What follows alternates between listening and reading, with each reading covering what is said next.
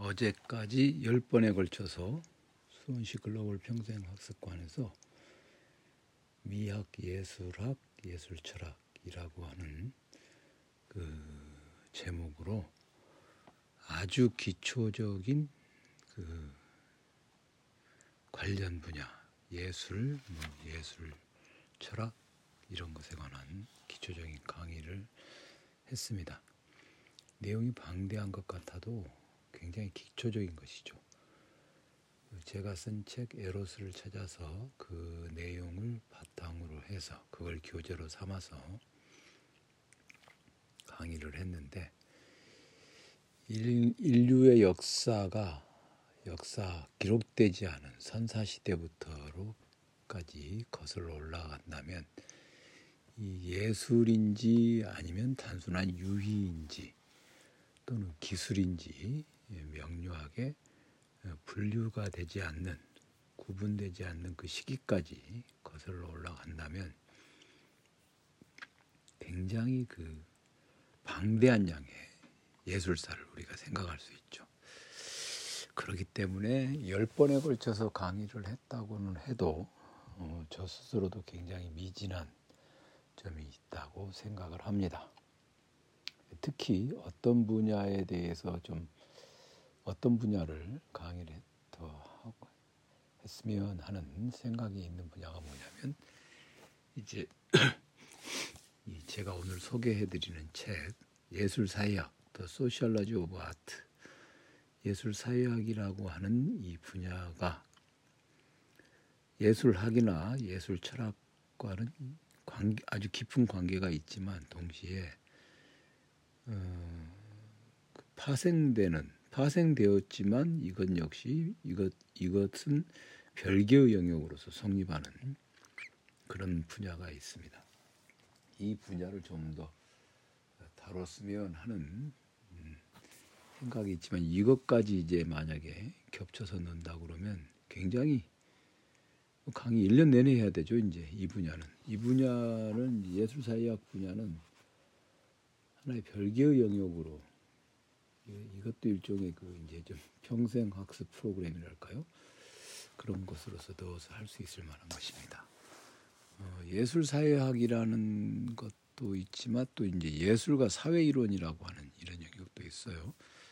지금 제가 소개하는 책이 이학사에서 나온 책인데요. 이학사에서 이쪽 분야를 좀 책을 좀 집중적으로 내고 있는 것 같습니다. 어, 독일 미학 전통, 바움가르텐부터 아도르노까지 독일 미학 전통은 좀 그런데 그리고 이제 아나키와 예술 그 다음에 예술과 사회 이론 이 책이 썩 괜찮은 책인데요. 내용은 조금 이따 설명을 드리겠습니다. 그 다음에 이제 미학의 탄생 이건 안 읽어봤는데 음, 글쎄 이건 뭐 좀 그렇고요. 그 다음에 현대 독일 미학 그래서 감각 기억 사유의 변증법 김남시 김소영 임성훈 전영환 지음 네, 읽어봤는데 그냥 노코멘트 하겠습니다. 그 다음에 이제 어, 퍼스의 기와학과 미술사 아우라의 진화 비판 이론의 예술 이해 뭐 이런 책들이 있어요. 근데 일단 저는 여기서 음, 독일 미학 전통은 읽어보려고 했는데 일단 사놓기만 했습니다. 사놓기만 했고 그 읽어본 게 예술과 사회이론 음, 사회학적 미학의 길잡이라고 된 요거하고 지금 소개해드리는 책인데 이 두 개면 이제 예술 사회학에 관련된 부분야로서 충분할 거다라는 생각이 듭니다. 자 얘기를 구체적으로 좀 더 해보면 그 해결의 역사적 예술론이라고 하는 게 있죠. 예술이라고 하는 것은 음, 특정한 시대의 정치적, 경제적, 사회적 통칭해서 물질적 구조의 반영이다. 단순한 반영이 아니라 정신적 반영이다. 해결, 해결식의 용어를 말하면 정신적 반영이다. 그렇게 이야기할 수 있죠. 그럴 경우에 어떤 식으로 반영하는가? 이것을 좀 구체적으로 살펴보고 싶으면 사회학적인 고찰들을 경유해 가는 것이 가장 적절한 방법일 것입니다. 즉 예술이라고 하는 것은 그 예술이 성립한 특정한 시대와 어떤 관계가 있는가? 또는 그 시대의 어떤 요소들이 예술로 반영되어 나오는가? 예술은 무엇을 어, 예술적으로 표상하는가 과연 이걸 예술이라고 말할 수 있는가 이런 문제들이 있겠죠. 역사적 예술론의 구체적인 강론으로 들어가 보면 그런 문제들이 있을 수 있습니다. 그것을 살펴보는 학문이 바로 예술 사회학입니다. 그 예술 사회학 이 책에 데이비드 잉글리스 존 휴슨 엮음 이렇게 돼 있는데 이제 이 책에 보면은 서론이 예술과 사회학이고 일부는 이론에 관한 것이고 2부가 이론에서 실천으로 예술사회하고 사례 연구 이렇게 돼 있어요. 음, 이 책에서 이제 먼저 예술 그 서론을 이렇게 보면서 서론을 보면서 보자면 예술과 사회의 관계를 살펴본다. 요게 이제 지금 방금 앞서 말씀드린 것처럼 역사적 예술론을 구체적인 물음으로 어, 해결의 역사적 예술론 같은 것을 구체적인 물음으로 만들면 예술과 사회의 관계는 무엇인가 그런 것이 되죠. 그리고 이 서론에 나온 것처럼 예술과 사회의 관계를 살펴봄으로써 더욱 흥미롭고 섬세하게 예술을 이해할 수 있게 된다. 그렇게 되죠. 이게 예술과 사회의 관계를 살펴봄으로써 사회를 잘 더 이해할 수 있기보다는 예술을 그리고 바로 이것이 사회학적 예술 연구의 중심이 되는 논점이죠. 예술 사회학이라고 하는 건 사회학적 예술 연구인데 사회학적 예술 연구라는 게 뭐냐? 그러면 뭐가 사회학적 예술 연구냐? 예술을 사회학적으로 연구한다는 게 뭘 말하느냐? 그게 이제 예사회 예술 사회학이 다루는 중심 문제들을 분명하게 보면 되죠. 예술이란 무엇인가? 이거는 음, 제가 열 번의 강의에서도 계속 얘기했는데 예술가가 현대에 있어서는 예술가가 예술로 어, 여겨달라고 하는 것이 예술이죠. 그런데 고전기에는 고전 클래식한 그 예술에서는 음, 특정한 비율과 조화 이런 것들을 보이는 것을 예술이라고 그러죠. 그러니까 예술 사회학의 중심 문제는 즉 예술에 대한 사회학적 연구, 예술을 사회학적으로 연구한다. 그러면 뭐 어떤 물음을 통해서 어떤 물음들이 예술을 사회학적으로 연구하는 것이냐 할 때 첫째 예술로서 간주되는 것은 무엇이고 그렇지 못한 것은 무엇인가 무엇이 예술인지 아닌지는 누가 결정하는가 이런 것들 물어보는 것이죠. 누가 결정하는가? 그 다음에 이제 핵심적인 물음이죠. 사회학적 예술 연구에서 핵심적인 문제는 이거죠. 예술과 사회는 어떤 식으로 어, 관련되는가? 사회의 성격은 예술의 성격에 어떤 영향을 끼치는가? 예술은 사회관계에 어떤 영향을 미치는가? 그러니까 이제 물음은 예술과 사회는 어떤 식으로 관련되는가 이렇게 되었을 때 관련이라고 하는 말은 결국 영향을 주고받는 관계죠. 즉 특정 사회가 어떤 성격인가에 따라서 예술의 성격도 뭐 달라지는가. 그리고 또 역으로 예술이라고 하는 것이 어떤 사회에 영향을 어떤 식으로 미치는가, 미치기는 하는가 과연 있겠죠. 그건 심각한 물음이겠죠. 이제 이 두 가지가 기본적인 물음이라 하면 그 다음에 이제 좀 조금 더 강론으로 조금 더 강론으로 들어가서 예술과 사회 권력 형태는 어떤 식으로 관련을 맺는가. 이 간단히 말하면 이제 권력 관계라고 하는 것이 사회에서는 작동하는데 그것이 예술에게 어떤 영향을 주고받 어떤 영향을 주는가. 예를 들어서 블랙리스트 같은 거 있잖아요. 뭐 예술인들 또는 문화 관련 콘텐츠 관련에 있는 사람들 이런 사람들을 어떤 어떤 식 어떻게 어,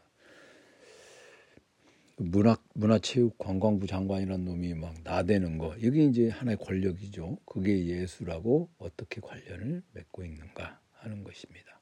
세 번째 예술은 서로 다른 유형의 사회에서 어떻게 다뤄지는가. 그러니까 뭐 독재 국가에서는 예술은 어떠하고 그다음에 자유분방한 사회에서는 또 예술은 어떠하고 이런 것들 즉 이제 문제가 여러 개, 물음이 여러 개가 있는데 지금 말 지금 이야기한 어, 이 두 가지는 이제 사회 유형 또는 사회 권력과 예술의 관계 그것을 말하는 것이겠습니다. 어, 앞에 두 앞에 첫 번째 물음이라고 하는 것은 예술은 무엇인가 예술이 무엇을 예술이라고 할 것인가 누가 결정하는가 이건 정말 그 거의 그 원론적인 물음이고 항상 궁금한 것이죠. 예술이란 무엇인가? 그 다음에 두 번째로는 일반론으로서 예술과 사회의 관계 이걸 말하는 것이고 세 번째는 예술과 사회 권력의 관계 이런 거 따져봐야죠. 예술과 사회 권력. 예, 예를 들어서 이제 부르주아지가 어, 부르주아 계급이 등장하면서 그들이 과거에는 귀족들만이 향유했던 예술을 향유하면서 본격적으로 예술도 어, 그냥 단순한 귀족 후원자가 아니라 시장으로 나오게 되는 그런 계기를 맞이하게 되었죠. 예술 예술의 역사를 보면 그런 것들을 이제 그런데 그땐 돈이 권력이니까 권력과 어떤 관계를 맺는가. 그리고 이제 봉건 귀, 봉건적인 귀족 사회에서의 예술과 그다음에 부르주아 시민 사회에서의 예술과 어떻게 차이가 있는가 이런 것들 예술과 사회 정말 이게 이제 좀 예술 사회학에서는 핵심적인 물음 중에 하나죠. 그 다음에 예술 작품은 어떻게 만들어지는가, 예술가는 어떤 존재인가. 이거는 첫째 물음하고 연결이 되죠. 어, 제가 이 책을 읽으면서 조금 그 너무 묶음지기 때 묶음집이기 때문에 너무 묶음집이기 때문에 이 각각의 논문들이 가지고 있는 주제의 차이도 있지만 약간 서술의 차이, 서술 방식이나 좀 그런 차이는 물론이고 수준의 차이도 꽤 있었어요. 이런 것들을 이렇게 그런 수준 차이를 좀 봐가면서 보는 것도 이 책을 읽는 재미있는 재미있는 지점이 될 수도 있겠습니다. 그 다음에 예술 작품은 어떻게 대중에게 분배되는가? 대중은 대중은 예술 작품을 어떤 식으로 이해하는가? 요거는 이제 예술가 대중 이거는 현대 사회에서 그 중요하게 다루는 문제죠. 예, 술과 대중 또는 대중 매체, 뭐 대중 매체와 예술의 관계 이런 것들이라고 하겠습니다. 그 다음에 왜 어떤 사람은 특정한 예술 유형을 좋아하고 다른 사람은 그렇지 않은가? 개인의 취향은 이에 대해 우리에게 무엇을 말해주는가? 이거는 어, 이 관련된 것을 읽어봐도 글쎄요, 별로 이게 썩 그 예술 사회학의 문제인가, 예술 심리학의 문제인가, 뭐 그런 생각이 들, 드는 것에 어, 해당하였습니다.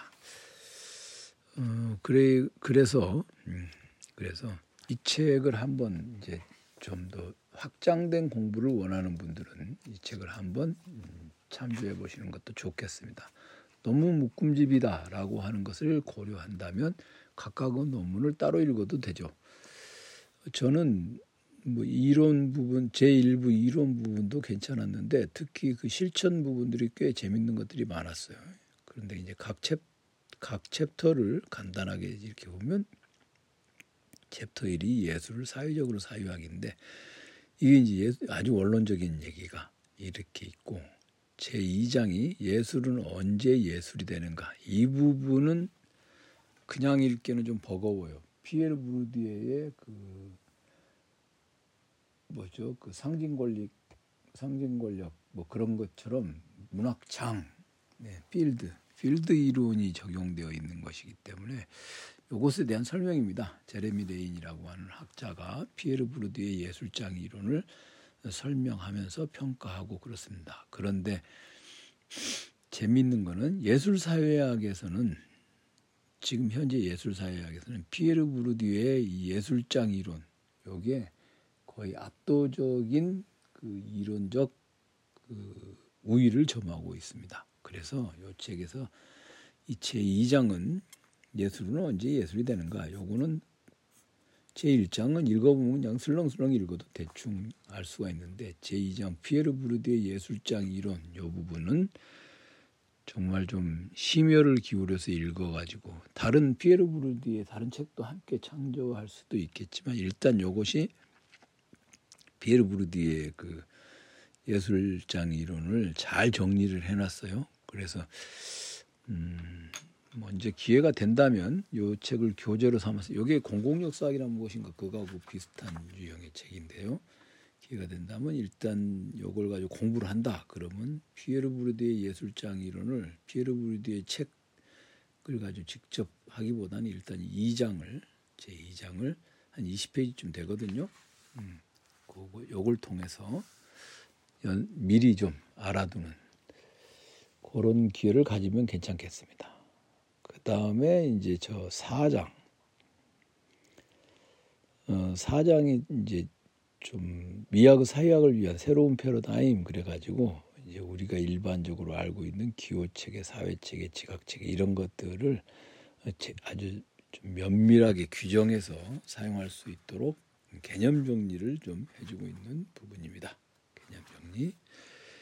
그 다음에 5장 비가시적 미학과 아, 상품 문화의 사회적 작업 이 부분은 읽어 나가는데 그렇게 썩 재미있지는 않았어요. 음, 재미있지는 않았는데 그 이건 좀 그냥 좀 제가 그 신경 써서 읽지를 않았던 것 같습니다. 그 다음에 6장 문화연구와 문화사회학 이건 이제 제닛 월프 이 유명한 사람이죠. 미학과 예술사회학이라는 책 옛날에 이론과 실천에서 나온 것도 있는데 그것도 그것은 지금 구하기가 현실적으로 어려우니까 제니 돌프는 이 분야에서는 그래도 많이 인용되는 학자입니다. 그래서 요거는 한 번쯤 꼭 읽어봤으면 합니다. 그 다음에 7장은 넘어가더라도 이론에서 실천으로 그래서 예술사회하고 사례 연구 이렇게 다 있는데 제 8장이 빅토리아 시대 회화에 나타난 노화에 대한 사회학적 시각 뭐 이런 회화 회화 분석들 회화 분석이 있고 그 다음에 그 구장이 예술 하우스 예술 영화의 성장과 몰락 그 다음에 10장이 오페라 모더니티 그리고 문화의장 11장이 월드뮤직과 사운드의 글로벌화 12장이 고급 예술과 시장이라 그래서 조국적 발레계의 불편한 협력계 협력 관계 그 다음에 이제 13장이 베를린 재건축에 대한 사회학적 접근 이렇게 돼 있어요. 음. 이 파트 2 제 2부에는 자신이 관심 있는 영역, 관심 있는 영역을 골라서 이렇게 읽어보면 괜찮을 것 같습니다. 제 1부에서는 제 1부에서는 제 1부 제 1장과 저는 제 1장과 2장과 4장 이 부분을 반드시 읽어야 한다. 제네드 월프 논문도 읽어보면 좋은데 그냥 이게 좀, 좀 뜬금없이 들어가 있다는 느낌이 조금 있어요. 제네드 월프. 그래 그냥 1, 1장, 2장, 4장, 6장, 1, 2, 4, 6 이 부분을 읽고 제 2부에서는 자신이 관심 있는 영역을 골라서 읽는 게 좋을 것 같습니다. 부수적으로 예술과 사회 이론 아까 잠깐 거론했는데요. 이 책은요. 이 책은 예술 사회학에 관한 것이 아니라 어, 사회학 이론들을 소개하는 책이에요. 사실은 이 책은 사회학 이론을 소개하는 책이어서 그 사회학 이론들을 어, 예술에 대한 논의에서 어떻게 사용할 수 있는가 적용하는데 어떤 식으로 적용하는 게 좋은가 또는 이런 정도의 사회학 이론이 도움이 된다. 뭐 이런 것 있죠? 그런 얘기들을 하고 있습니다. 그래서 어, 예술과 사회 이론 이거는 사실 예술 사회학 책이라기보단 그냥 사회 이론 책이에요. 사회 이론 책인데 그 사회 이론 책 사회 이론들 중에서도 예술과 관련된 영역들 그런 것들을 다루고 있는 게 예, 예술과 사회 이론입니다. 그래서 이거는 사회학적 미하고 길잡이라고 부제도 달아놨는데 글쎄요 그 사회학 책으로 일단 보는 게 적당치 않겠나 요거는 단번에 읽어내기가 어렵습니다. 워낙에 세부적인 전공, 세부 전공 영역들을 다루고 있기 때문에 그리고 게다가 다루고 있는 사람들도 무지하게 많아요. 그냥 이건 정말 거의 이 업, 업계 모든 일을 누구를 좋아할지 몰라서 일단 다 모아봤어. 뭐 그런 분위기로. 음. 그 보면 아르놀트 하우저.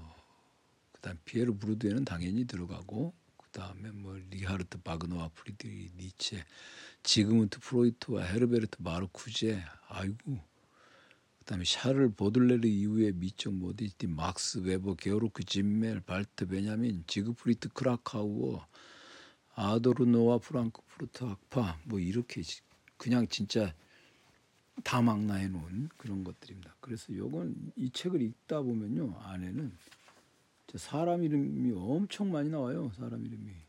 그래서 이거 뭐 어디다 이름을 어디다 쓰나. 근데 일단 좀 전반적으로 이, 이 사회학 이론들이 있다. 근데 이 사회학 이론들 중에서 여러 여러한 게 예술 어, 예술을 이해하는데 적용될 수 있고 사용될 수 있고 도움이 될 것이다. 그런 것입니다. 예술과 사회 이론 이거는 사회학 이론 공부하는데 도움이 될 텐데 워낙 강론에 해당하는 분야라 기본적인 개념이 없는 분들은 읽기가 어려운 그런 책이라고 할 수 있죠. 이제 저자 자신이 저자 자신이 이제 그 리, 영국 리즈 대학교 사회학과 교수인데 고전 사회 이론과 현대 사회 이론이 어, 주요 연구사 연구 분야예요. 예술 사회학, 종교 사회, 유럽 사상사 및 지성사 이렇게 돼 있으니까 이런 사람들의 특징이 이것저것 아는 건 무지하게 많은 많은 사람들 아니에요. 근데 막상 또 이런 사람을 가만히 보면 권각 잡고 주석 달면서 얘기, 해봐라 그럼 잘 못하는 그런 경우도 있죠. 일단 오늘은 오늘은 예술사회학 요거 한번 추천해 봤습니다.